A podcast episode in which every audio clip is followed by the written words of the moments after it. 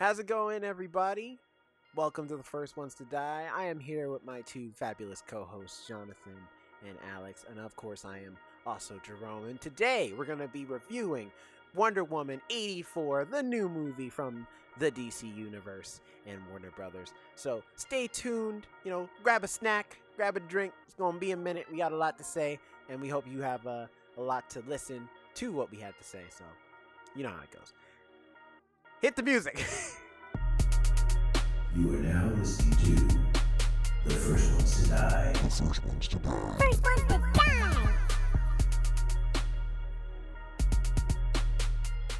Hello, everyone. Welcome to the First Ones to Die podcast. I am Jonathan. I'm here with my co hosts, Alex and Jerome. Say what up. Hey. What's up? you said say what's up, so I, I just, you know. I mean, we're reviewing something that was set in the 80s. Exactly. So, So, like, that is it's fitting. it's technically fitting. appropriate. We'll let it go. Um, well, today it. we are going to be reviewing the Cheetah Girls from Disney. Ch- I mean, I'm sorry, uh, uh, Wonder Woman, 1984. I won't You lie, might I've begun to understand that- watching that.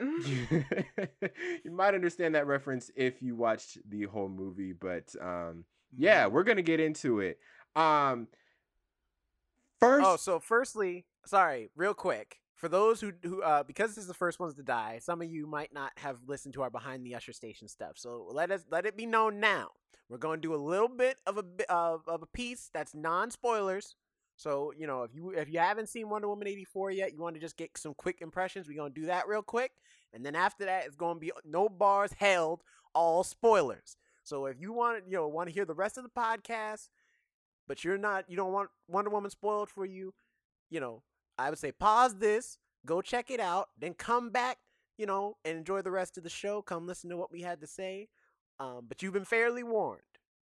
All right, go ahead, Jonathan. I'm sorry. okay, thank you for keeping the people updated. They appreciate that very much. On behalf of the people, I will let you know they appreciate that. um, so first things first, going into Wonder Woman 1984.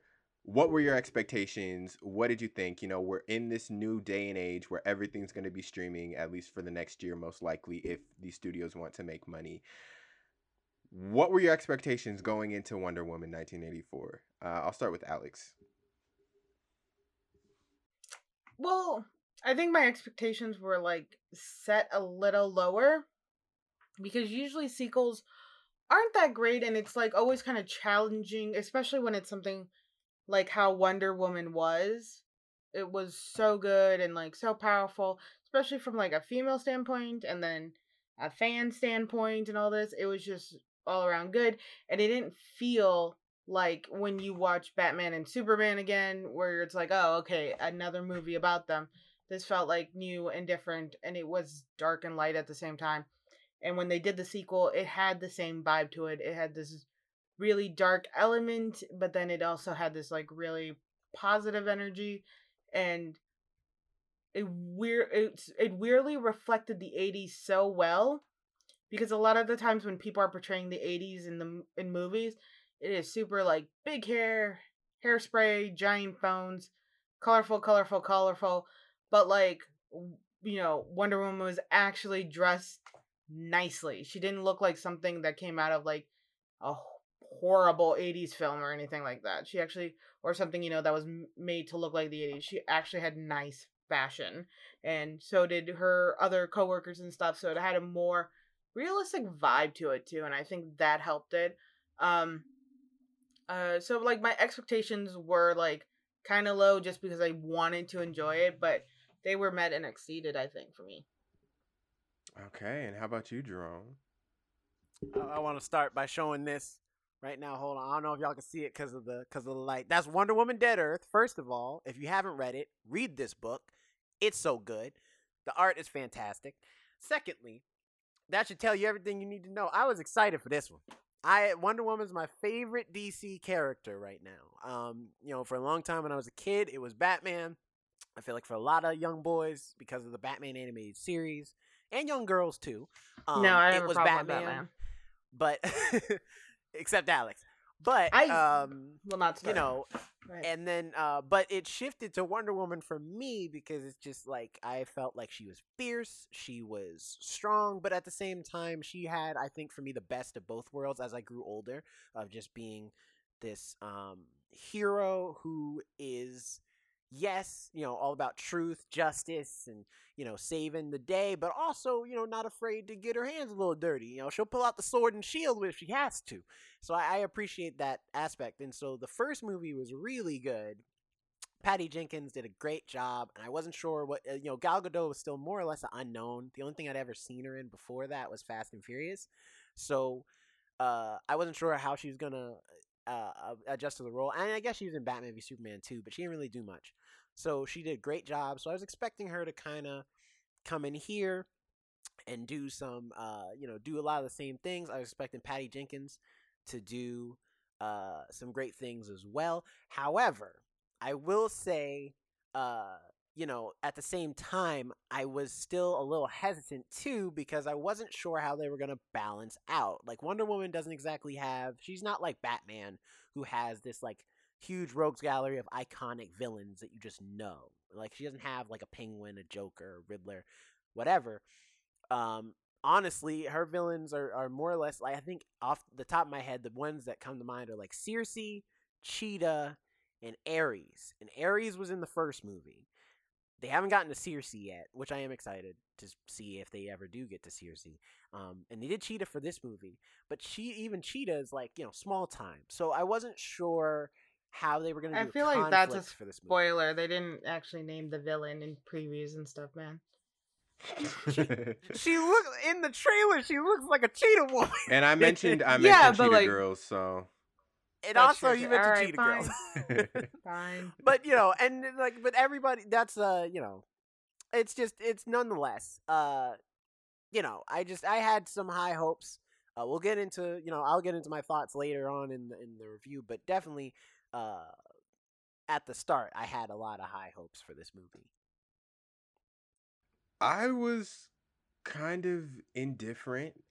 Uh, I watched the first movie in IMAX in its full glory, how it's quote unquote supposed to be watched.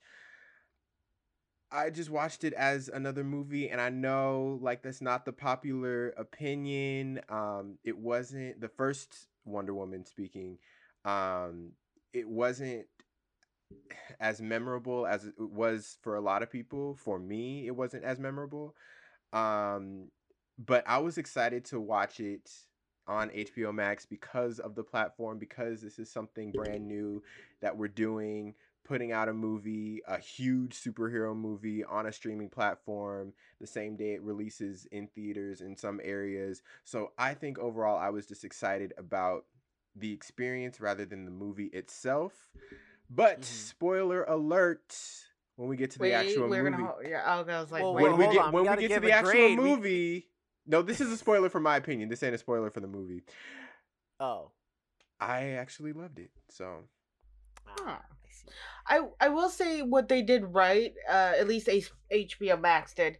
Um, they didn't charge people extra for the movie like they did with Mulan. Thank you, and a HBO lot, Max. a lot of people Thank were you. pissed at Disney for doing that but because Mulan wasn't even such a big movie, a big title they had created. A lot of people, even before the movie was sent out, were like, "We don't want to see it because of what happened with the actress and you know the Hong Kong police." And then seeing previews and cuts from it, seeing like just it seemed to distort Mulan's story. And I actually talked to a coworker about it. The more I heard about it, I was like, "This is even more awful." Because one of the scenes I loved in Mulan was uh, her uh, the ancestor part, and apparently that's not even in there anymore. She she meets some random witch. I don't know what's with Disney and random witches in the woods. People need to stop going in the woods. But like with HBO Max and Wonder Woman, they let it out. They just were like, "Look here, times are hard. Just enjoy, find enjoyment." But if you notice, happiness. if you notice next to the press play button, it says available for 31 days. I mean, that's pretty good But compared that's to like fair. that's like you got a being in theaters. I know, which is, but I, I, d- I didn't realize that it was gonna only be available for a limited time, which is, which is, it's not a caveat, I guess, but it's just an interesting. They didn't really have to put that in there, but I'm glad they're warning people that, look, you better watch this movie because time's running out. I mean mm-hmm. that that is fair because suddenly they could have just thrown in a charge. But I mean, yeah, it is like more. I don't actually know how long movies tend to be in theaters. We, when working at the IMAX, we always had some weird schedule. We had movies that would only be there for a weekend. Well, because it depends on it depends on the theater and it depends on the movie. Because if it's like a successful movie, some theaters will keep a movie in a theater for like six months. But if it's but it, like because it's really successful, and I've seen I think Cats for example was only in theaters for like two weeks, two three weeks, and then it was dropped because it just was not making money, and that's a theater. Speaking of streaming on HBO Max. This is the only real cat that should be. is also streaming on HBO Max. That is true. I couldn't get through the first five minutes, but I think that's because nobody was watching it with me. I need friends. I need Um, y'all to help me. Y'all the come. Y'all come with me and watch Cats. There's a documentary about flat earthers on Netflix. I watched like 11 minutes of it and I couldn't get through it. So Mhm. on my birthday, when I went over to Lauren's house like last year, uh, I asked her and Cameron and their Cameron's cousin and their roommate to watch it with me, and I was able to sit through the whole 45 minutes. And yeah, flat earthers are a little insane. I get where they're coming from, but like they're just kind of crazy too. But anyway, we're off track. Wonder Woman.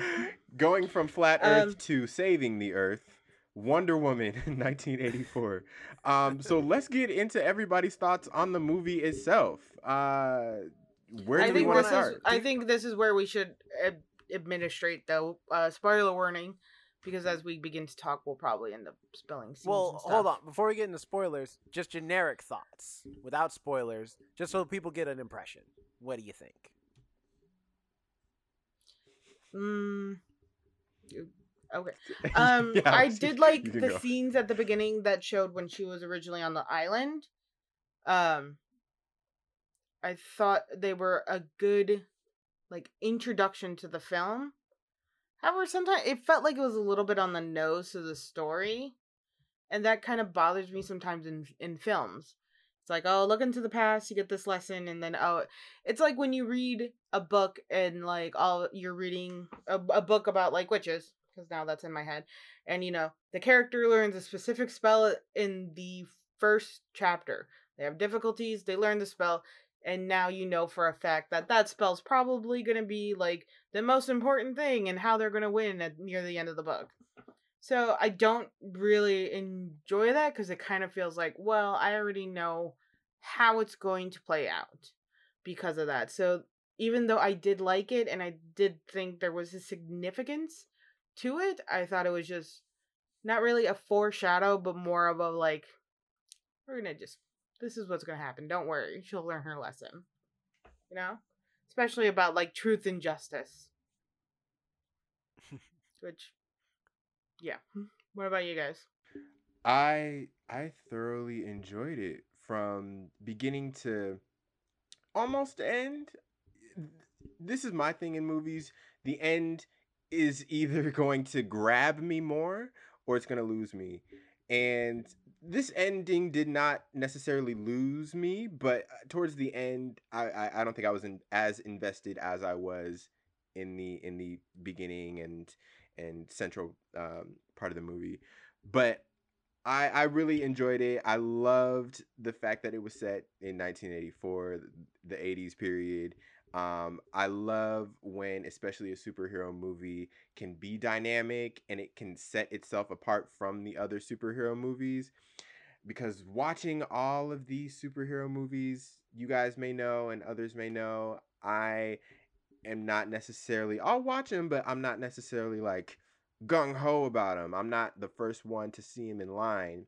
So with movies like Logan, where it's an action R rated adventure movie, along with being a superhero movie, um, with uh, Shazam, where it's a, a comedy as well as a superhero movie, and Wonder Woman 1984, where there's Was Shazam a superhero movie? Mm-hmm. Yeah. Oh wait, no, sorry, I'm thinking You're about thinking um, of Kazam. Yeah. Kazam. Yeah, With no. Shaquille O'Neal. yeah. Yeah. Shaq. Anyway, go on. And and with Wonder Woman, where you have elements of like 1980s comedy, somewhat rom com, and also a superhero movie. You know, I I I thoroughly enjoyed it, and I like the fact that they leaned somewhat into the comedy of it all. How about you, Jerome? Uh, I like. I will say. Um, firstly, I do like the movie. Uh, I think it's beautifully shot. I've I've uh, out of all the because you know they're still trying for some reason they're still trying to keep up the whole Zack Snyder DC universe side mostly because everybody liked Wonder Woman and Aquaman so and those two exist in that universe. Um, but that being said, compared to the humdum like you know uh, drab look of those movies, this movie just pops as soon as the first screen comes on. Like you see the ocean blue of Paradise Island and everything. Like it just looks beautiful from start to finish. And they just one up themselves with every scene of making the, the movie look th- that much more beautiful. Um, I think the acting is really well done. Uh, I thought everybody did uh, pretty decent. Um, I'll go into more elaboration later. Uh, and I also liked the message of the movie. That being said, though, I do think it slows down for a bit in the middle. And I think it's because they just have a lot of plots going on at the same time, and so they need time to explain everything. And so because of that, it the movie drags a bit in the middle for me. Um that you know, that's I get where they're coming from eh, because it's like a lot to juggle. Uh and I think the other thing why it drags is also because the movie is two and a half hours long. Like I did not expect Wonder because Wonder Woman one is I- I think it's just shy of being two hours, so it's a pretty short movie. It goes Well, once very like a superhero film gets popular, they always make it two and a half hours long, which is also why I like that it was like I could stream it from my home because I had to get up multiple times and do stuff because I was getting antsy. Yeah, I was doing my my bedtime night routine in the bathroom while I was watching this on my iPad. But it's just you know it was it was so I think you know for me personally I still do enjoy the movie. Um, I I just don't I wouldn't say that I enjoy it more than Wonder Woman one. I think Wonder Woman one is the better film for me. Um, as far as impact, as far as uh, telling its story, it just feels like it flows faster and flows better.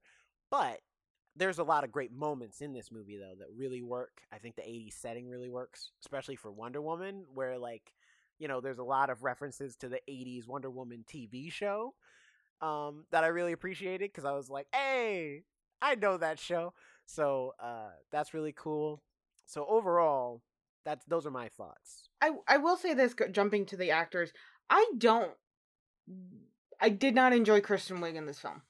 I was gonna get. I see. Yeah, I, did- I wanted to save that for the spoilers, but I, I just. Well, but no, I agree. just, I just- agree just entirely. saying I it did without not the spoilers and everything. as much. Um, I think they c- probably could have chosen. You know, she she played that character, you know, sweet and nerdy, who, you know, dreams of being all beautiful her whole life, jealous of girls like that, and then has a chance and goes crazy. That's a very common role for women in films. But like Kristen Wiig, it honestly felt that entire part of her character was something I've seen in SNL before. Like Mm. she's it it did not feel like like with Gail she sh- um she gets really into her role and you feel she's Wonder Woman. She's really Wonder Woman. But when Kristen Wiig was trying to play this like angry part of her character, it didn't feel really angry. You didn't feel like her frustration. It didn't get serious in that moment. She still had this like comical sense. And honestly, it's not, you know, she it, didn't she didn't feel right for this role. Maybe for the first half, kind of, but even still it's this like intense comedy and it just felt like she was just doing another SNL skit, doing another comedy romance movie, doing another movie where she's this, you know, I'm low self esteem, sad, my life doesn't go the way I wanted to. And, you know, I need the attention of somebody else or I need to feel empowered by changing how I look. Like, that seems to be a very common role she plays in. And I guess that the character, yes, does mimic that. but the strength the character is showing nearing the end, I don't feel like Kristen Wiig portrays that well enough. So I just I didn't enjoy her in this film. I felt like maybe the I can't think of like another actress that may have been better, but like I think they probably could have found somebody else. I I do. Charlize Theron. Charlize Theron would have dominated that role as Cheetah. I think she would have been a great Cheetah. what do you think, Jonathan? I I don't have I, I feel like I don't have um enough uh, Y'all it- gonna disrespect experience Charlize like with that. Y'all Charlize- gonna disrespect Charlize. I don't have enough experience with her work. I ha- I haven't seen a lot of her work, so I, I don't know if I could necessarily um, be the best judge of that. just ba- I'm granted I'm basing a lot of that idea that idea mostly around Atomic Blonde, uh, the action movie she did, and Mad Max Fury Road, where especially Mad Max, where she is sympathetic and you you feel her plight, but at the same time she can flip that switch and be like on and be this action like intense powerhouse too. And I feel like that's kind of who she. Well, I'll get into it later.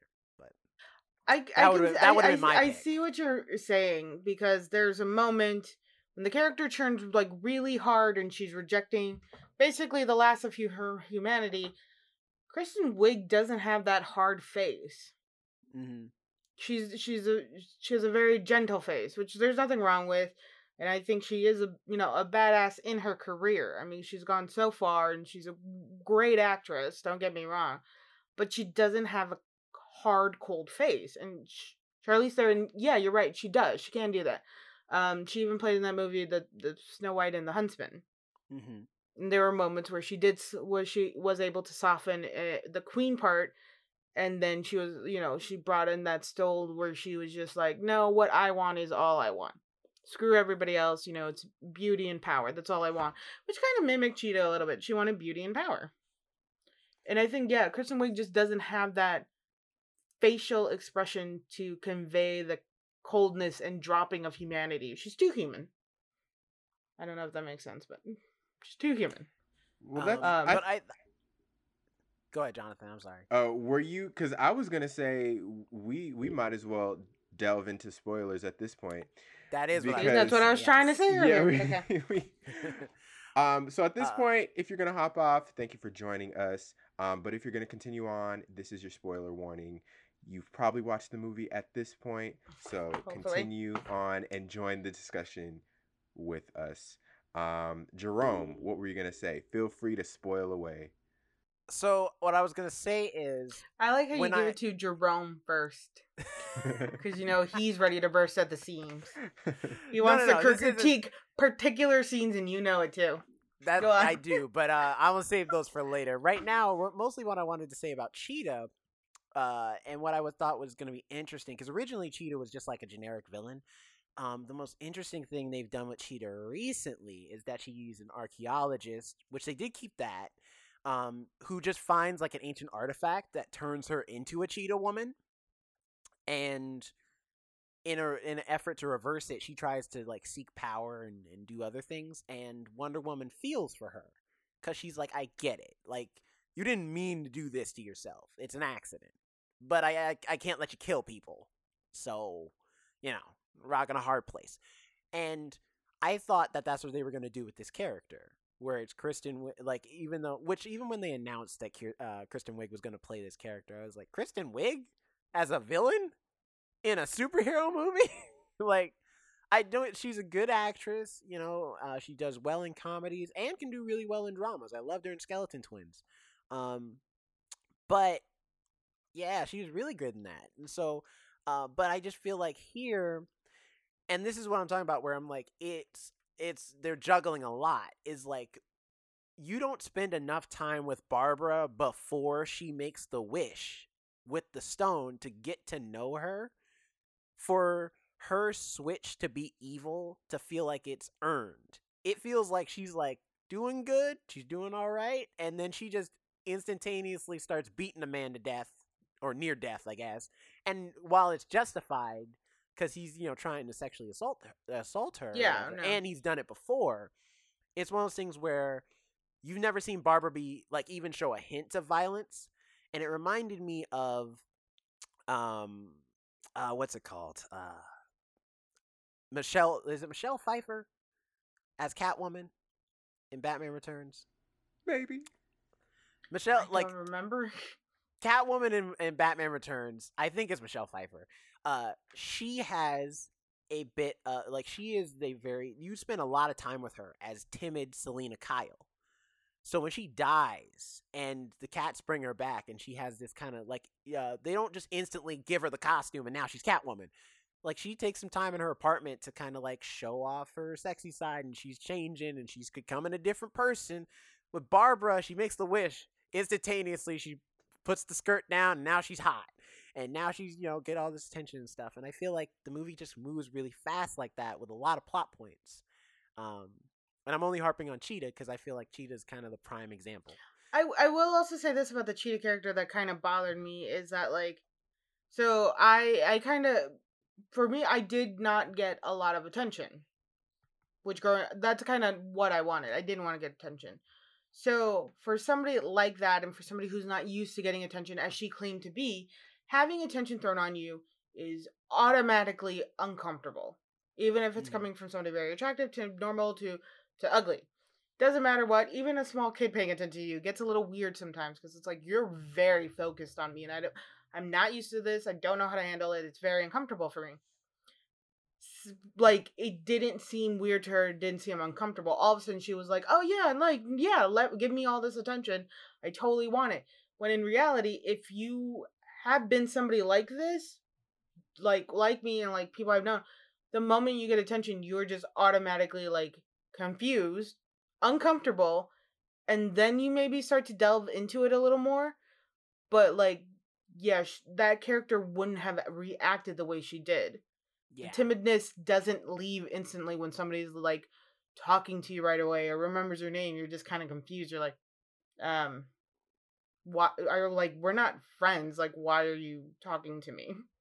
We didn't build this bond. So like i always thought that was a little weird too in the film where she just instantly dove into the popularity and it's like mm, no if you really have been unpopular dismissed your whole life you wouldn't jump into it this way. You would be confused worried cautious and then probably like more drop into it. So i feel like a big chunk of her character ended up just going missing Yeah, I I did I actually to to to uh, talk about both your guys' points.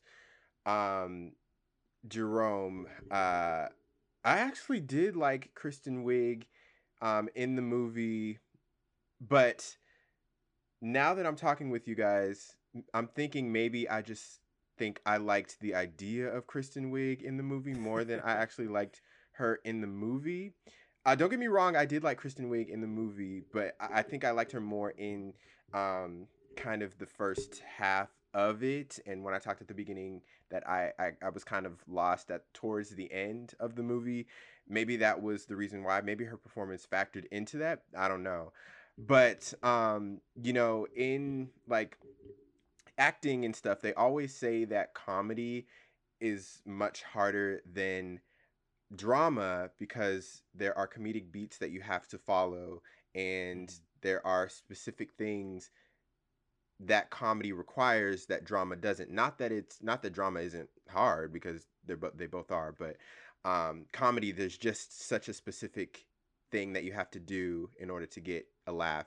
Um and Kristen Wiig does that very well and I feel like the beginning half of the movie she did that perfectly and to a T. I feel like um, this type of role is best suited for someone who is used to comedy because they can play like that awkward type of person and it can be believable especially with Kristen's wig Kristen Wiig's style of comedy I think she plays that very well um but th- now that I'm thinking about it I don't know if I 100% believed her when she did turn evil um that might be due to like either the acting or the storyline as you were saying it was just like f- she flipped her personality on a dime And one of the things that I thought about when I was watching the movie was like, is she really going to let the entire world be destroyed because she wanted to be cool?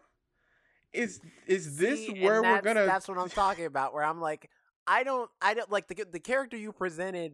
Yes, she seems like the type of person where she would want to be popular, and she's like, I'm finally popular. Like I don't want to lose that. But I, you didn't display this person as a person who's selfish enough to want to be okay with the world Well, basically being I, destroyed. I think that's what they were trying to convey is and that's what she lost. She lost her humanity, she lost her caring, she lost her love and all that all that stuff. But I think they didn't convey it enough because it was less of a physical thing. With like Wonder Woman, she was losing her powers because she got Steve back. Um, Yeah, with her, it was Lord just lost his. it was health. just yeah, it was just more her warmth and it's just like i think i i like more the idea of her from the original comics of just getting her power and like almost by mistake on an archaeological dig or Yeah. you know by that because also it's a little weird she turned into a cheetah like i get she's like oh yeah i want to be an apex predator but like did you really want to be some furry running around See, and that's the thing I also and also yeah you didn't uh, need to have a tail well because she leaves. yeah, when I the like, tail took me by walks out the storm. I thought it was just a, a bodysuit at first, but I saw the tail. she turns in technically she turns into a furry like she was supposed to turn into a cheetah like because i when they announced that she was going to be a cheetah uh cheetah i was like okay but is she going to be really cheetah? Because that's a weird sell. Like cheetah in I- the comics is like full cheetah person. So how are you going to sell that in this kind of realistic DC movie? And they don't. It's just Kristen Wiig is in normal clothing. She walks out the door, and the next time you see her, she's just got full cheetah costume. well on. they like they like try to like um hint at it because when she first meets wonder woman she's like oh i like your cheetah boots and then as the more she progresses into like her character yeah, she's got she's wearing that cheetah fur. But like the thing is, I think they could have done more, not as changing Kristen Wiig into this full on humanoid thing, but like just having her have the eyes of the cheetah because that's what changed. She remember she got better vision, like having the fangs and kind of having more the actual like specific things that make the cheetah a che- like an apex predator like its speed, like its claws, like its teeth, and like its good eyesight, instead of putting her into this weird humanoid where she kind of looks like the one of the characters in Thundercats, honestly. She she actually does look like Cheetara. She looks a lot like Cheetara, there we go. For real. Like I like right away I thought that. I'm like, she looks like a Thundercat. Like I'm not scared of this creature. She looks like a Thundercat. Like I expect her to pull out a sword and point it toward the sky. That is Uh, what I'm waiting for now. Not to So- uh, you know, I think my last thing on Cheetah, because I know we have a lot. This movie have- is so long. We have a lot Cheetah, to talk but- about. But uh, the la- my last thing on Cheetah though, uh, especially when it came to the costume, is I just I feel like it would have been cool if maybe like the monkey paw for her was that she was slowly turning into a cheetah woman. I don't know if that would have fixed the movie, but at least it would have felt like well, a, that goes li- bit more that natural. goes back to the whole like but she wanted to be more like wonder woman had she wished to be more had she like hold the stone and been like yeah i wish i was more like I think if she said like I want to be more fierce or something like that, maybe that would have made it. That would Yeah, have I- justified it. I don't know. I don't know I what they think could have done. also isn't a more powerful apex predator technically a bear Probably, but they knew they were doing cheetah. Snow's Snowbell, very upset that she's- i'm she doing hears- Snowbell's like, you cat." talk- talking hears all the smack about cheetah talk. cats? How dare you talk smack about She's the cat upset. Catwoman? I think a better apex predator is a bear, but that's a, like a whole nother discussion. Um, what I was the other thing that I was gonna say, kind of going off of the uh, the cheetah discussion. Um, you mentioned Jerome that in the middle it kind of lost you because there were so many storylines. I actually wrote down that I one of the reasons why I like this movie was because there were not a lot of storylines and it seemed it seemed like there was just one consistent storyline that I could follow. Um, so I'd I'd love to hear your thoughts on that. So what I meant by there's a lot of storylines is we have like once we hit because the beginning is pretty straightforward. You start with that action scene in Paradise Island, then we get the action scene in the mall. That was really cool, by the way. I thought it was like uh, it was like watching a Saturday morning cartoon. I really appreciated that, especially because it's the '80s, where it's like you know the '80s super hokey. So I like that the the opening They was like hokey. fun and playful. Um, but still Wonder Woman. Like it reminded me of watching like the Lynda Carter Wonder Woman series back in the day. Um, and then after that, we go right into the story, and we have Kristen Wiig, and she's got Cheetah going on. Uh, Wonder Woman is lonely, and then Steve Trevor shows up. Maxwell Lord is making wishes, and that's going on. Then it slowly, and then after that, I was like, okay, these are three subplots or three plots that are all going to converge at some point. Cool. But they don't until much, much later. Because for a while, it's Diana and Steve, and they're on their own adventure, kind of doing their own thing. And occasionally they call Barbara, but for the most part, she's doing her own things with Cheetah, where she's discovering her powers for the first time. So we got to dive time to that. They don't find Maxwell Lord for a while. So meanwhile, we got to diverge time to him so we can see what he's doing over there at all these other places. And it's it's not so much that the, there's too many subplots. Sorry. I think that was the wrong. Because nobody else. I was about to mute your mic out. I think I might have to for a little. She's going to sleep. It's fine.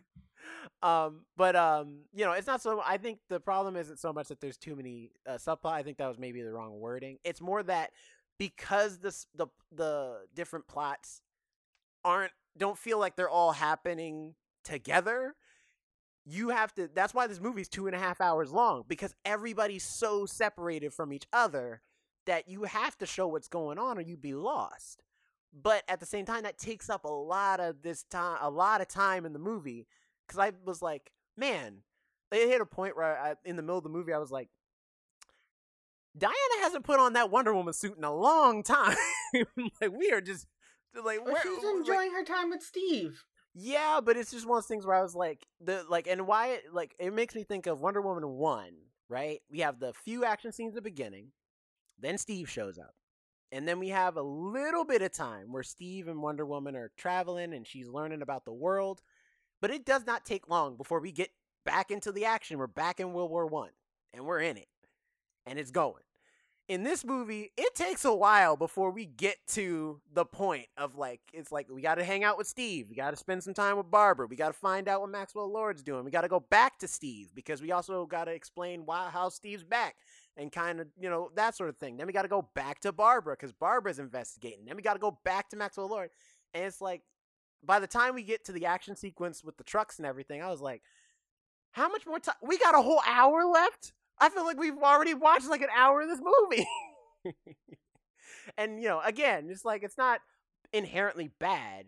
It's just one of those things where I was like, I feel like some of this could have been cut down, or you should have maybe had one villain instead of having both. I agree and don't agree, uh, but there are just parts where I think they intertwine their storyline just to have it intertwine enough. Like when Wonder Woman had Barb meet her at the the guy's place, that uh The shaman guy. the shaman, thank you, the shaman's place. Like Barb didn't need to be there, and it was kind of rude to have her there and not explain or tell her anything. Like Honestly, they're talking, I don't think they're the shaman talking in be there front of her. Because Well, the shaman Diana was can read the book by herself. She can read the language. They could have had that scene where she they just meet at the library. They didn't need to have. But that you don't you don't think the shaman would want to be around his books? I mean, people would probably steal it. Those are like ancient book. I wouldn't leave people alone if I had ancient books. No, I'm just So, saying, like, like- that's that scene could have been turned into.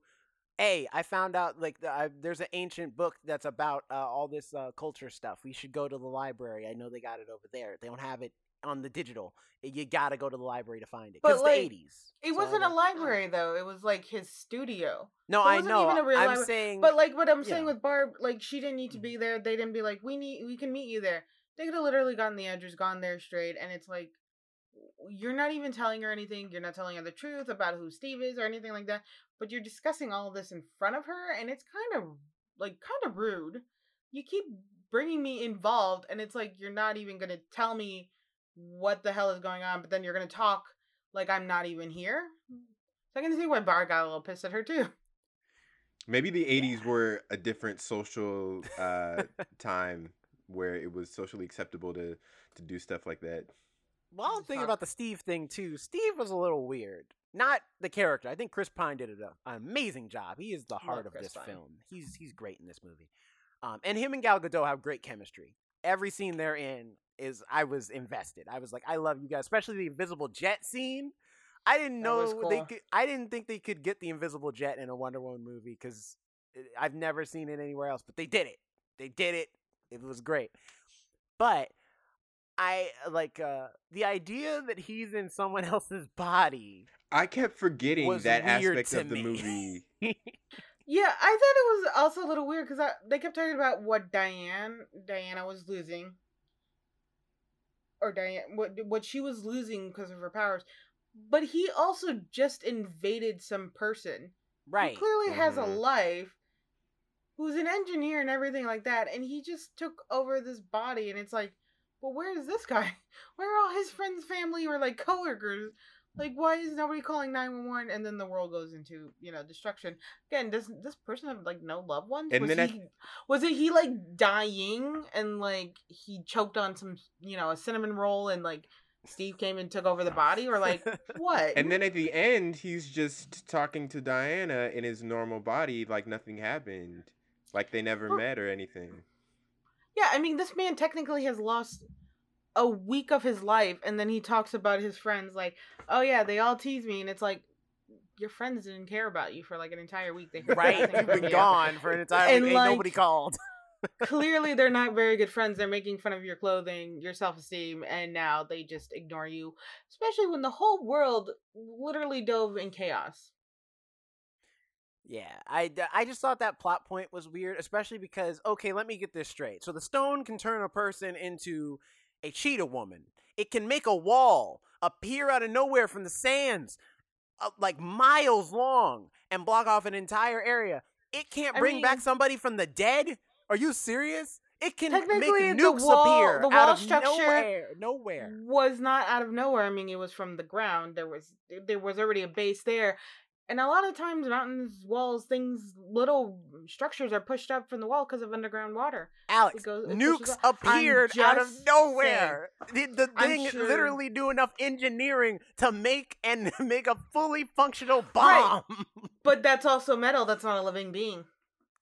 Metal doesn't It just come fully formed as a missile, Alex. You can't just mine a mountain and you I'm find some missile. saying, oh my god, I found nukes doesn't in have here. like a soul. So like it can't like it's not creating a body. Wachita like manipulated her body, manipulated Wonder Woman's body, manipulated um Maxwell's body, but technically and it manipulated the guy. So it's a more of a manipulation tool. Remember, it was from the god of lies. So it wasn't actually a creator; it was a manipulator. Okay, That's why it couldn't Well, a exactly fair bring point. a solid body back to life. That's can a fair point. can we continue talking about these the stone's power for a second because um you know in movies where the genie or whatever grants wishes says you can't wish for more wishes how come this dude was able to wish to be the stone but in some scenarios you can't wish for more wishes That's because genies have certain rules. This is a magic stone, different rules. Know. then why didn't anybody just wish then why didn't why didn't somebody just wish um uh like i i, I- I wish the dude's powers were you know where i'm going with this because he manipulated people into Yeah, wishes. he would, tell say, them what to Don't wish you for. wish I would have this? And they're like, uh, yeah, sure. He's like, okay, for that wish, I'm gonna take this. Right. Um, but I, I see what you're saying. Why didn't somebody just revert, like, wish back? Um, well, actually, when I was watching this movie, I thought of Wishmaster. I was like, oh, this is basically just Wishmaster, um, which is a horror film from the 80s or early 90s, whatever. And at the end, the woman wishes, after everything has gone wrong, the Wishmaster grants her like six wishes or five wishes. I can't really recall um she wishes for everything to be back to normal for for everything to be back and at the beginning so she's there again she everybody's alive nobody's hurt all this stuff and then she gets killed because it it because when you wish for something things require a payment and it required her soul the moment she made that last wish it was her soul, even if she wished it back. And there's another movie, Wish Upon, where this girl gets this uh box, uh Chinese box. She gets seven wishes. At the seven wishes, uh the box, the demon living in the box takes your soul. And she's like, "Oh, I know how to defeat you." She wishes for things to go back to normal. When they went back to normal, she was killed because it demanded a soul. So even if somebody was like, "Oh, I just wish for all this to stop. I wish for things to go back to normal. I wish, you know, he never observed the sun." There will still be this payment that is due. And that was the whole thing about, you know, the wishing. You can wish for something and even if it's granted to you, there's a payment. There's always a cost. And like somebody could wish it back to normal, but like what's going to be the cost on such a global scale like that what would be the cost to wish everything back Plus, Like, that's would it why they said you had to renege your wish. You can't just wish everything to go back normal. To reverse the stone, you have to renege on what you wish for in the or sorry, yes, revoke. Um, or your- renounce Renounce. There we renounce go. That's the right word. Renounce your, your what you wish for, and then it'll it'll get fixed. So Or there was that one guy that was like, I take back my wish. yeah. Apparently that worked as well. What did you guys think of Pedro Pascal? Uh, while we're while we're talking about the wish wish guy, well, let's talk about the dude who makes the wishes. Uh, Pedro Pascal. I thought he was good. I was about to bring him up as well. I I thought he was really good because he added layers to the role. He wasn't just outright evil for no reason. You could really understand his story, whether or not you agreed with it, which hopefully we all didn't. But you could see his thought process. You could feel the emotional attachment he had to his son, which at the end I almost got teary eyed because especially that the son was just he he brought that heartwarming element to it. And um was was his son japanese it looked I like don't maybe know. I did think about that. Where I was like, "Your son don't look like you. Are you sure because that's at your first kid?" i actually i actually didn't recognize the actor and i thought it was just you know a, a white man wanting power um and then i saw his son who looked japanese i was like oh okay his ex-wife must be whatever and then when they kind of more when i finally recognized him i'm like well wait he's spanish i'm Mm. like but his son solely looks or at least i think he looks like japanese um or, Maybe he's or asian i guess is abroad. I don't see him as a type to adopt doesn't seem very much caring for others but more so just his blood. See, that was Um, another thing where I was like, I know that they want me to believe that he cares about his son, but again, we get one scene with his son, and it does not give me Okay, enough. Let me get this straight. like, You're complaining Oh, about the length of the movie and you're saying that these characters are not fleshed out enough. Yes. i mean you were complaining a I lot about the time spent on these characters own storylines See, but the before thing they is, merge. here's the thing: is the problem is is that we spend a lot. Like Maxwell Lord travels a lot in this movie. He goes to the oil place. He goes to the president's office. He goes back to his office multiple times. There's there's- there's a lot of those scenes where I'm like, you can cut some of these four scenes well, with like, his son. you do not need to- all of this. He- they needed a scene in Syria. That one was because important. That was the that was like the start of important. it all. The one where he's like talking to the pastor and talking to all that stuff or whatever, that could have been shortened. That scene goes on for a lot longer than it needs to. And I'm just saying that based off of just like I'm thinking of, you know, cut, most cuts in movies are very are like 4 or 5 seconds. And those 4 and 5 add up at some point if you just stay there for a while. And those w- are I- scenes I, I- could have I would have liked with him and his son instead. I do see what you're saying, but at the same time, I think the pastor was needed because it did foreshadow his plans of trying to get on a global scale a massive wish of people. And I think he was trying to figure out how to do that. He's like, so if I grab one and another and they're all touching each other in a giant ring, will that, you know, convey it? But I don't think he even was sure, and even the pastor was like, uh, we can, but like that's I'm not sure. That's kind of weird. How are you gonna make people say I wish instead of like amen or pray or whatever? So I can kind of see that scene being needed, but I think it could have definitely like I don't think they needed another scene with his son, honestly. Because I think they needed more scene of showing of how people in power came to him and were like asking for things and kind of showing the more how more chaos erupted on such a higher like level in the corruption that was that was being shown of how you know want and desire can take over with his son i don't know i feel like his son ended up becoming like a plot point just you know for the story Mm. to have him have something to hold on to his like humanity Mhm. and honestly they could have just done that with a wife or a girlfriend or something I think they needed to Um, ground him, and that's why they brought the son in. Because Yeah, otherwise, they we wouldn't be like him. understanding him. Yeah, we wouldn't be. We'd be like, screw this guy. They could. All they have to do is uh, destroy him, and then everything would go back to normal. Yeah, I think they're trying to like paint it that way. But honestly, I didn't feel that much sympathy even with his kid around because like I, think that's more so playing on like the older generation's emotions or you know people with kids like oh yeah I would give up everything for my kid. Be like no, you know what's his dad's neglectful. Sure they love each other, but his dad's neglectful. He's not a very good role model. He's not a good parent. Like what is his son gonna miss? Honestly.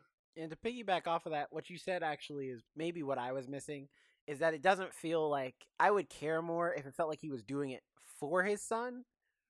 But it doesn't Right. feel like he's doing any of this for his son. He's doing this for himself and his son. So when he's like, "Oh, I, you know, I just want you to be proud of me, son," or whatever, I'm like, "Do you?" Because you haven't talked to him really at all half of this adventure even when you got the powers. Like you saw him one time and you get snapped at him when he when he wished that you would spend more time with him and then that's it and then you were off back again to get more power but you haven't really like had a convo with your son on that level of like are you proud of me son? Do you like what i'm doing? What do you think?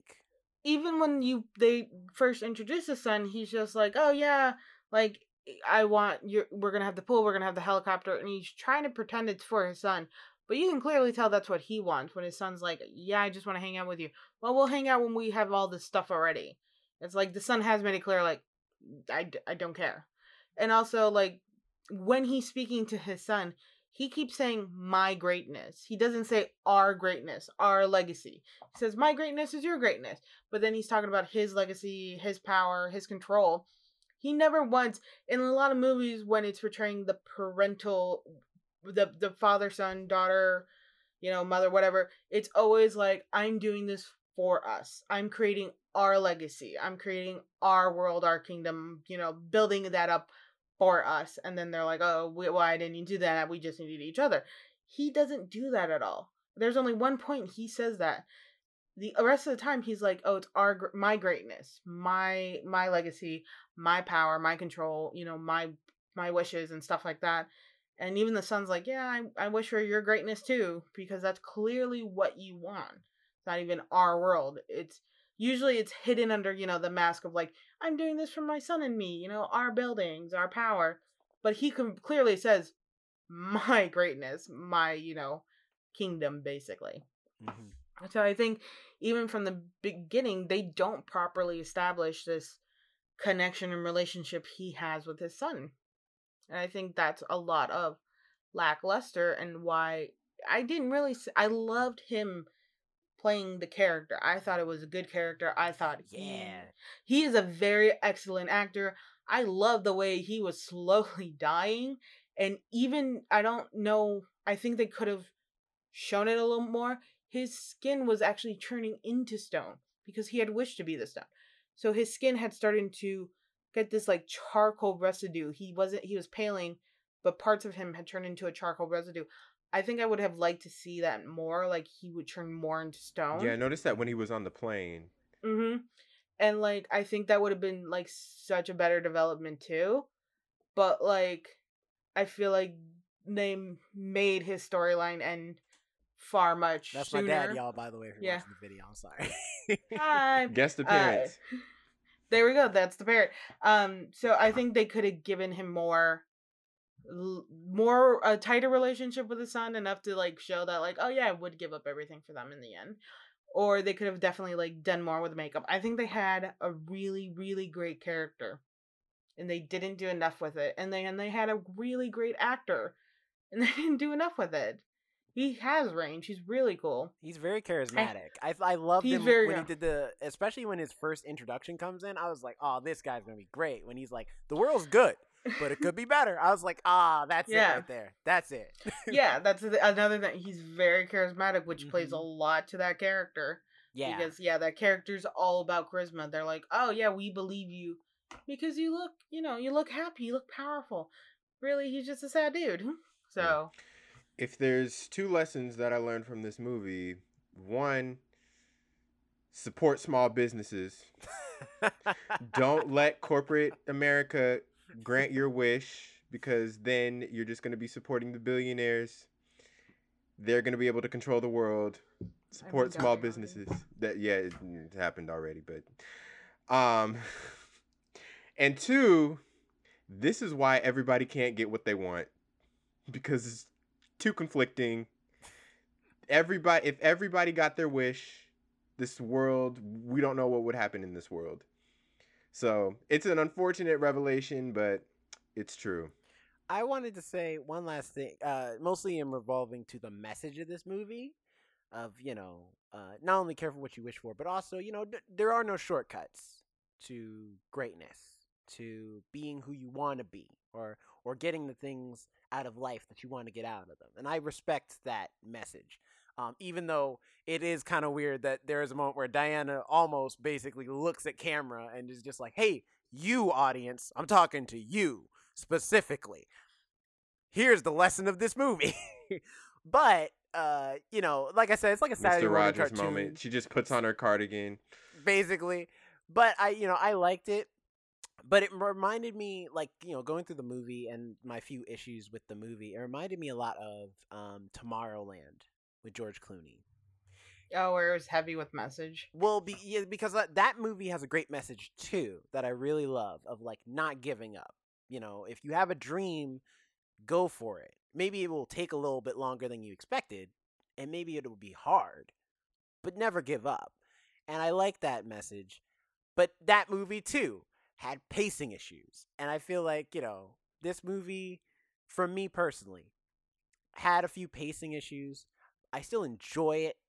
I still like it. I again, beautifully filmed. I've never seen such beautiful colors in a, in a superhero movie in a long time. Um, and thank you for that, Patty Jenkins, because we've gotten a lot of dark superhero movies as of late. Things have been very dark in the superhero world. I don't know what that's about. I don't know. Thor Ragnarok was Thor nothing Ragnarok's probably the last one. That Thor Ragnarok's the last one that was really colorful and bright and, and happy. Well, I feel like Um, Shazam was too. Did Shazam come out before one. Thor or after Thor? I thought it was after. I never watched that one. Shazam was good. also a It, good it one. kind of creeps me out. It creeps you out. How? Oh, because a child looks like an adult. But he There's becomes an adult. this- Oh, oh, because the the the Because adult he- is actually yeah, a child. He, yeah, and then like there's always like somebody attracted to it, but then it's attracted to the character, and it's like, but he's supposed to also be playing a child. I don't know. It just weirds me out on like certain levels. Um, so like I never watched it. To be fair, I don't think anyone ever hits on Shazam in the Shazam movie. Oh yeah, I don't Well, think that's so. good.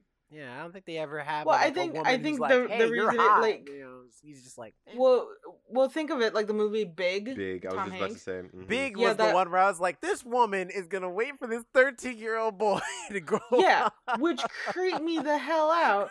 So eh, I mean, if there's no no adult woman hitting, uh, they didn't make an adult woman hit on him. no, like, there's no. I don't think literally, there's an oh, adult woman. then hits then Shazam. maybe I'll give it more of a chance, and I you know judge because there have been movies like that where they make them grow older, you know, and like all of a sudden they're hitting on like 13 going on 30 too. That technically a 30 year old woman was a 13 year old, and it was like, no, thank you.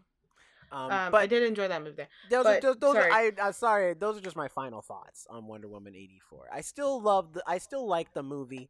Um, I still think it is a fun time. If you want to watch something for Christmas to have just a good, good old time and enjoy yourself, like a Saturday morning cartoon, uh, or even like watching like the some of the Richard, it even gave me feels of the old Richard Donner Supermans, um, from back in the 80s. So if you want Really- that feel, like Did, This- did you guys watch the post credit scene? Yes. Yes. Right? and if you're talking about old Oldfield. God, they got Lynda Carter back.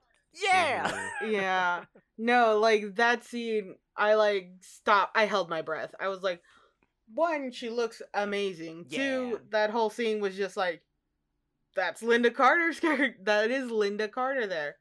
And so, I love they tied it into the story too of a, of her Yeah. being Asteria. yeah. And I always love Lynda Carter because she is, um, she's Spanish, she's Latin, she's Mexican.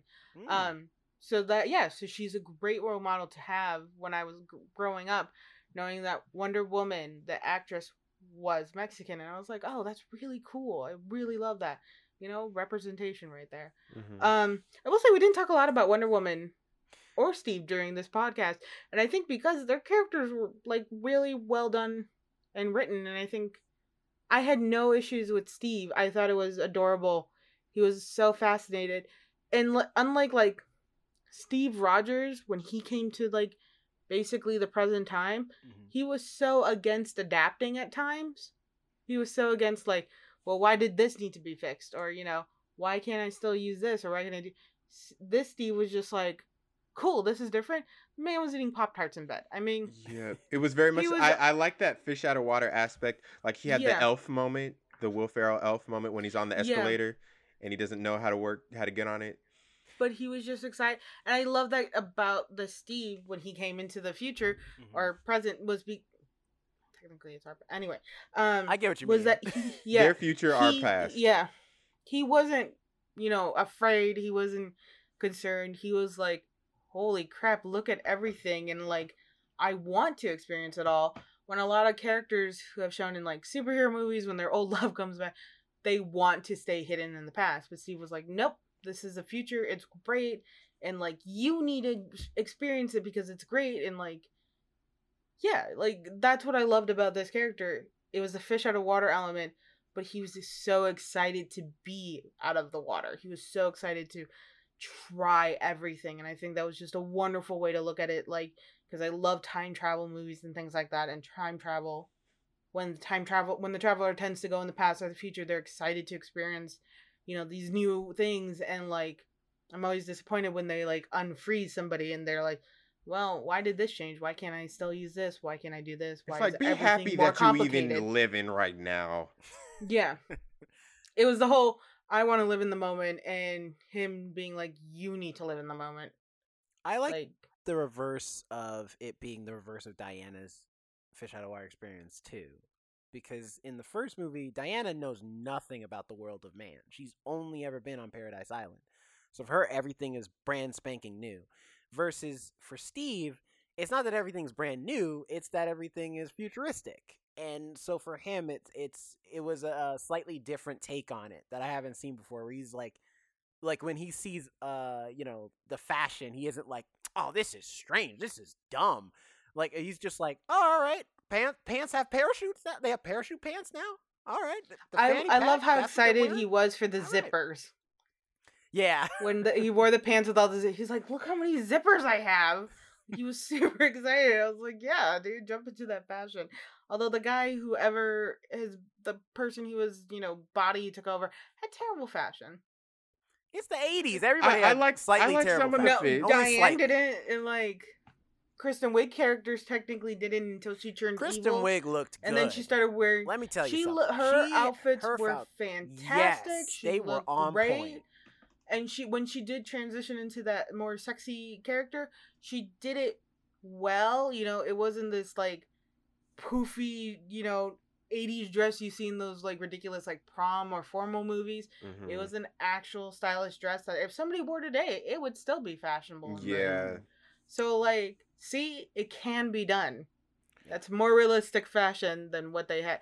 But like what I'm saying is like they did so well with those characters. I don't feel a lot of criticism for either one Mhm. and they properly do have their development throughout this movie. And I don't ever feel like there's suddenly a change or jump in character, which I think is very rare when in a superhero film. Because in a superhero film, often more so than not that I've seen, is that the superheroes tend to have this random flip of a switch. Like in Batman versus Superman, the two characters who were battling all of a sudden bonded over the what uh, Martha. Martha, which was like seriously over a name. Like that. That's all it took. They should have just read a baby book name together, and you know, eventually you would have hit another one. True. Don't hide your face. Just- Um, uh, so, like, funny. yeah. So yeah, they were so like well, you know, spaced out in their development that it, it didn't seem like all of a sudden, oh, this flip had been, the switch had been flipped. Mhm. It was well done, unlike a lot of the DC movies I've seen where they're just, tr- especially oh my god, for like Super uh, Suicide Squad. yeah. That movie, all of a sudden they go from like screw you all to we're family. I'm gonna die for you. It's like you had one beer together. I agree. I think the characters were um, well written. Their dynamic was great, especially in a superhero movie. You want to be able to root for the main characters, and that cannot be said for all superhero films, unfortunately. And the fact that they were rootable, the fact that they had good chemistry on screen, made my experience more enjoyable. And especially because they were more prevalent. Uh, Steve um, and Diana, they're they're uh, they were because halfway through the movie, I feel like Steve disappears again. Um, so the fact that they were more so towards the beginning, I felt like it set up well for the rest of the movie. I uh Gal Gadot in this movie reminds me of Thor, uh Chris Hemsworth as Thor in Thor Ragnarok because for a long time, even though Chris Hemsworth was great in the role, it took him a while to establish that character as like his own for a minute because he was so new. So it's like he's pretty much just doing what the director tells him to. And it feels like Thor Ragnarok was the first time where it's like, no, Chris Hemsworth undoubtedly forever is Thor. And so Gal Gadot in this movie, because I feel like in Wonder Woman, she's doing the role and she's doing it well. In this movie, in eight, in Woman Wonder Woman eighty four, Gal Gadot is Wonder Woman. Like she is in the role. She is perfect as that character, and I would love to. I would love to see more movies with her as Wonder Woman. I hope she does it for as long as she can. Um, also, in the uh, we were talking about Kristen Wiig's outfits by Diana's outfits and hair on point everywhere she goes. It That's was true. incredible. I was like, "Girl, you done got that blowout. You what do you do? You just stop at the cosmetologist everywhere you go before you take a trip. Her hair is just be floating. It just it's so big. She's got that nice flowy big '80s hair. It just looked great. It looked great. I appreciate a good. uh yeah, I think I think they just made those two characters really well in this movie and they really focused on them. I think they ended up letting the side characters fall a little bit, the villains. Um, but they did so well with the main ones. It's like you're not that bothered by it. You enjoy it. And it does have a lightheartedness that's just someone who I wanted to see more in the film, Natasha Rothwell, who played um, the black woman at the beginning who didn't know Barbara's name, um, the the boss. she was in it for like one scene, and I saw her name at the beginning of the movie, and I'm like, oh, she's in this. Oh shoot, because she plays not- Kelly on Insecure, nah. and I, I think if anything that character should have gotten hit. Like like no no no. Like Kristen Wiig got upset by her because she didn't remember her name. She's Like you interviewed me me and you hired me. Like I feel like she didn't really because a lot of those like characters when they develop the power they take revenge on people who like piss them off and it's like all of a sudden like she's nice to her again so it's like oh well her purpose wasn't really needed i feel like if she still hadn't been affected she could have had more like more interest or more um to the role than she was given she was in there for like what two scenes I think so. Two or it three. felt like one. Okay, two, three. Yeah, yeah. Two i think two i i only recall two yeah. but i think you're right they could have done like more with that I honestly I think agree. they could the bet the biggest thing they could have done for this movie is if they had if they were gonna do two, they had to they had to like and they focus they choose to focus more on Maxwell Lord's story. Is find a way to make those characters be connected instead of being separated. Where Barbara's doing her own thing, Maxwell Lord's doing his own thing. I think it the movie would have flowed faster, flowed better, and would have maybe like allowed us to have more of those moments like with uh I'm sorry, what what was her name again? Natasha Rockwell you said? Yeah, like where it's like if Maxwell Lord and Cheetah were like together, not in like a relationship, but rather just like they work together closer, especially cuz you know, he comes in there and they're they they immediately meet. They're the first two they're the first two to meet together. So, it would have been cool if they had maybe been a lot more tied together and it would have allowed the movie to not have to divert so much time to both of them separately and they could just like work together if they were going to do both villains i personally think this movie would have worked with just one but I think they should have Yeah. introduced them together a little bit sooner. Cause like already destruction has happened, and then all of a sudden they're like, then they kind of joined forces. I think a little bit earlier on, had they joined forces, maybe would have yeah that's what i mean made yeah. them, yeah, and like him slowly giving her more and more power would have made her transition feel a little more real. Like, Mhm. oh, what do you want? Oh, I want more strength. What do you want? More speed, like a cheetah, you know? And that's when she could have start seeing like that because they were around a lot of like artifacts and stuff. So she could have been like, I want to be like that. But really, it was just all of a sudden she turned into a furry. cheetah woman She Uh, looked like a furry. no she did I, Also- i'm not I don't, no i'm not arguing with your point i'm just saying like, it's like she. It's either a furry so or the human version of the Thundercats. Also, and I meant to look this up, so I'm sorry, audience, that I did not do my full research. But was most of this shot on film? i'm not Because sure I noticed the quality was a lot different than most movies I watch, and I was wondering why I felt so transported to the 80s while watching it. And I, I I'm going to look this up afterwards, and I don't know, I might mention on our next podcast or I might forget about it completely. But I want to see if it was shot on film because I feel like it might have been, i know it was or it's something other than the standard or quality at which they IMAX, normally shoot. Think. I can't remember if it was filmed in IMAX Maybe. or formatted for IMAX. I can't remember. Maybe. Oh no, it was shot entirely on film. Oh, okay. Okay. Yeah. Wait, I IMAX film up. or just normal film? Yeah, give me a second. Because give me a IMAX second. uses film too. Sure. Because I was like, oh, why does this? So it was filmed on both, but the IMAX film was only used when showing um the wide shots of locations. Oh, okay. So only when they had the wide shots or they were coming in things like that. The rest was done on film on the RRIF RRI Flex 235 film. Yeah, the RE. And then- RE flex. RF and then the Panaflex film, and then for the location shots that were widespan and coming in were the IMAX MSM, uh, with Primo with Panavision Primo Glass. Gotcha. Okay. Because I noticed the bit of graininess, and I'm like, this screams 80s to me. So I think that's what they were going for. They were trying, they were, you know, They or, had that uh, more vibe. Patty There's Jenkins. also, I think, a distinct like color change when it comes when you use film to when you're using like HD and stuff. Oh yeah. Um, I have like noticed that.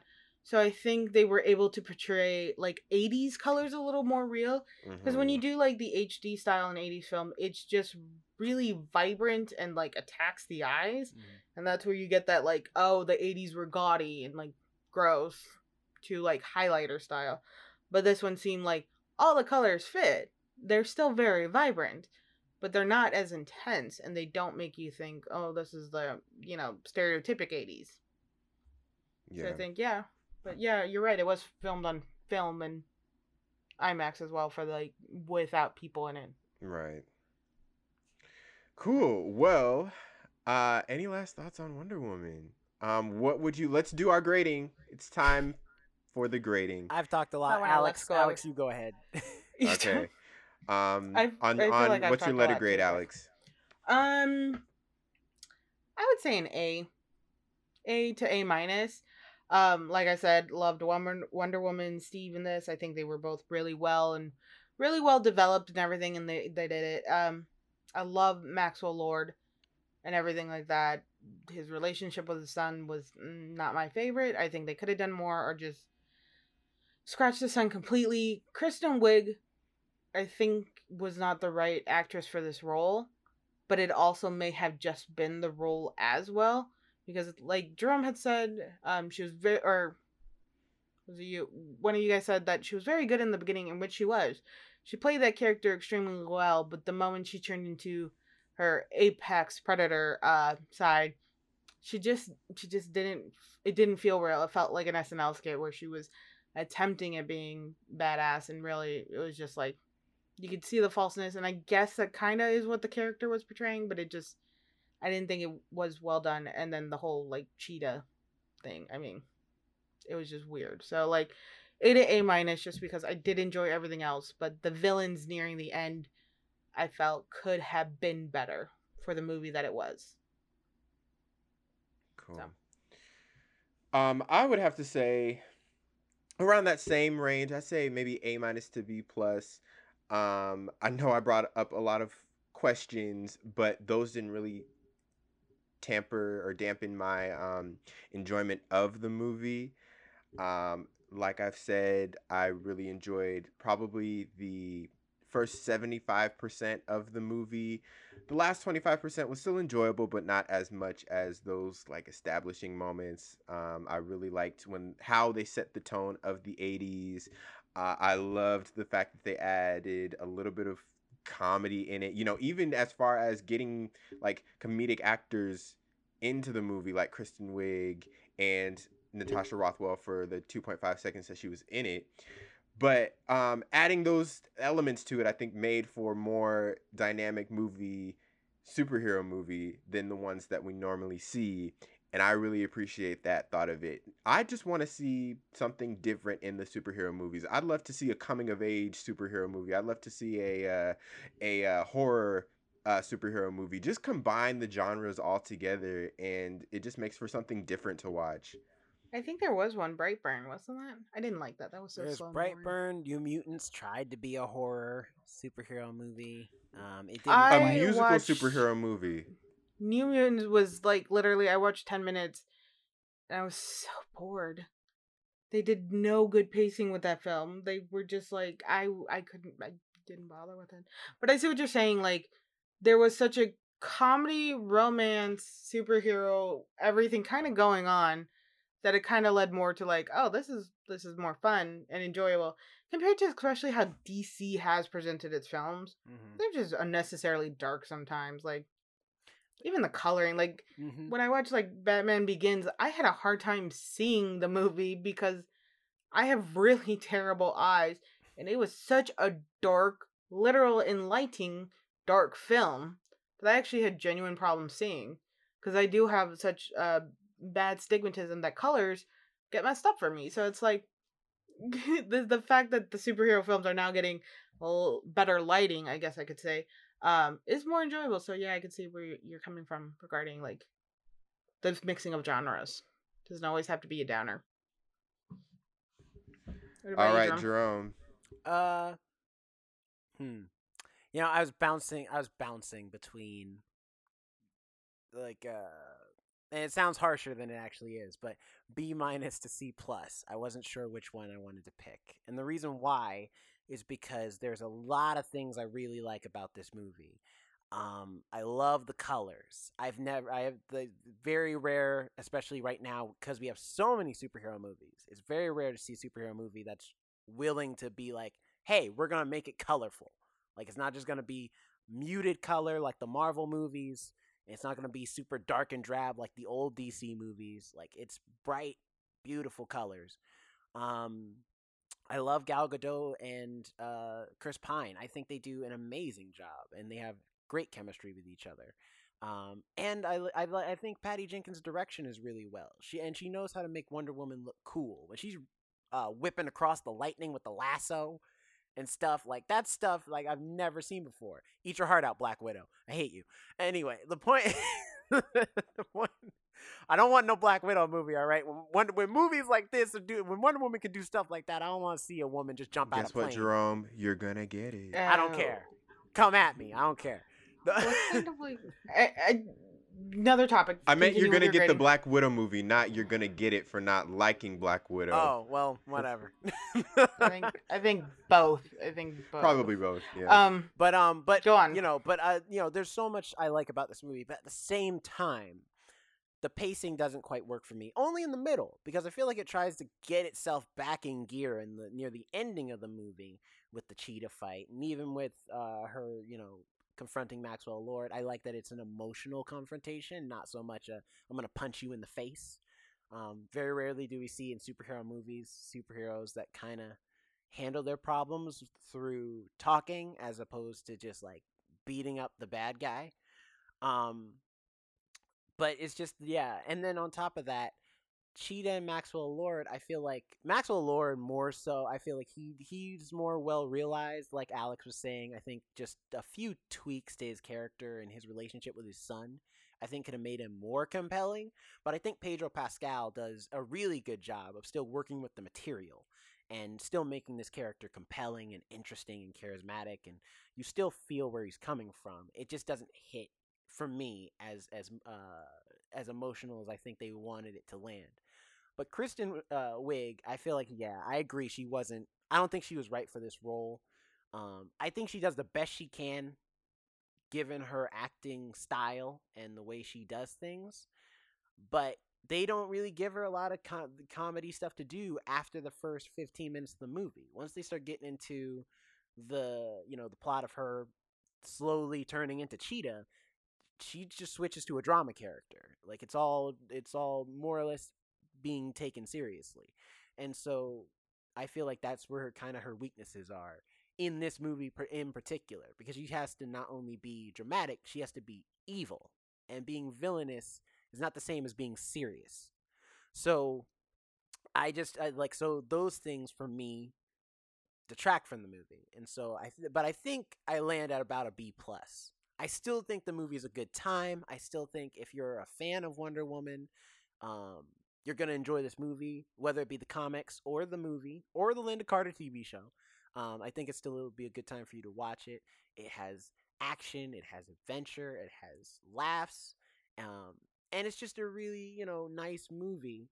Uh, and it gives me the same feels I kind of had watching Shazam, where I'm like, is this my like number one superhero movie? No, but is it a good superhero movie that if I'm like, you know what, I want to watch a, like a nice, heartwarming superhero movie, I'm gonna put this on.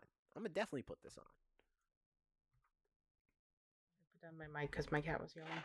Uh, you want to watch something that's just gonna end. You know, it's gonna end heartwarming, but there's still gonna be some battle in Exactly. in the end. You know, you know, is you're gonna feel warm inside. Exactly. Exactly. Snowball agrees. she does. She, you know what it is? Snowbell hasn't Scott been. She's here. missing all three of us being in the same room together. She's like, I feel like I'm. She just- she's she's missing trying to steal your guys' chicken nuggets. yeah, that Mhm. too. but But those Yeah. those are my final thoughts. So B plus is where I think I'm landing at. Um, Awesome. you know what? or uh, sorry, B minus. This is the meant to say. B minus. this is the first film I have graded higher than both of you. Usually, I'm grading lower than you two. Interesting. This is the first time I have graded higher. I wonder if we're gonna keep that. Well, I don't know because you graded, 2021. both of y'all graded higher than me on Fantasy Island. I gave that a straight F. That because I found that fun. That was a stupid, not a good movie, but it was fun. And I think I, thought it also was- graded I- that low too. Yeah, I mean, we didn't actually grade them like A's or B's. Right. Or, I think it, I think we both gave him like a D. I or think it was C and both. D was your grade. I think it was then C I and went D. F. I just did. But you know that Um, movie we have so much nostalgia with because it was one of the last movies that we were able. To see. It to was the last movie we saw in theaters. theaters. Yeah. Oh my god! Yeah, I'm, I'm. I'm thankful that because I looked back on it and the last movie I actually saw in theaters, um, I watched after work one day. I watched Parasite at SIFF. Ooh.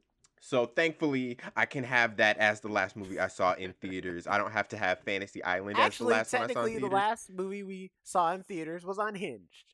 It was a drive-in theater. It was. It Oh, that's quite. true. That, That's does, that true. doesn't count. That doesn't count. And also, I didn't I didn't like the movie Parasite. Yeah, we. I think Like, we, I'm like- did I we feel like talk about this last podcast. We discussed it. I feel like we discussed Um, we talked about this in a podcast because I'm like, We discussed this eh, in our horror movie. I was just listening to it. Our horror I, movie it's, podcast. I don't think it's a horror this. film. It's not a horror film. It's a, definitely a thriller It's a and thriller, a yeah. suspense. Oh no, we just brought it up and horror we got off topic and started talking about Parasite. But we never. I don't think Well, we we ever do said it was a horror movie. Any Well, we might make Well, a Parasite labeled as- But retrospective anyway. one day. Nonetheless, We might go back to movies that shouldn't be in the genre that they should be in, that they are in. I mean, um, either way, Wonder Woman, great film. Wonder Woman eighty four. Um, I think people should just watch it, enjoy it. Try not to critique it too much. Sometimes I think critiquing does take away from the enjoyment of the film. Um, and during these times of, of just 2020, I think people just need some, you know, warmth in their life that things can get better because in that movie the cha- the world is in chaos. And some of it is a lot of it is due to people's selfish reasoning and sadly that is a lot of what's going on in our world today is a lot of people's selfish desires are causing things to get a little bit worse. So Mhm. just remembering that like we all have to be in this together or you know we're all just going to fail so hopefully maybe this movie will just inspire people like hmm maybe i shouldn't put my own desires first above every single person in the world who knew that is a great Def- point to wrap up. That's on, the mess. That's a message from Alex. That's a message for Yes. me. see i can be nice and sweet too Think don't just yell at jerome Let's everyone take that energy into 2021. Maybe put someone's desires before yours, and you might be rewarded for it. Who knows? But if you're not, then you know you you still did a good thing. So In fact, next time 2021, let's all be better. New Year's. That's the next. Yes. The next next time you'll hear from Yeah, us. ne- Exactly. Speaking of our next topic, uh, next week we're coming at you with um, we're gonna look back and look forward. We're gonna be talking about the year that was and the year that will be. We'll be looking forward to our. Our hopes. Did you just cringe, Alex? dreams. we're gonna be looking. We're gonna be mostly looking forward. Okay, let's be real. We're gonna be looking forward at the films and all of the stuff that we're looking forward to watching in 2021. Um, everything that's been announced, at least, because who knows? In these times, yeah, who knows? things change. Lizzie McGuire, rest in peace.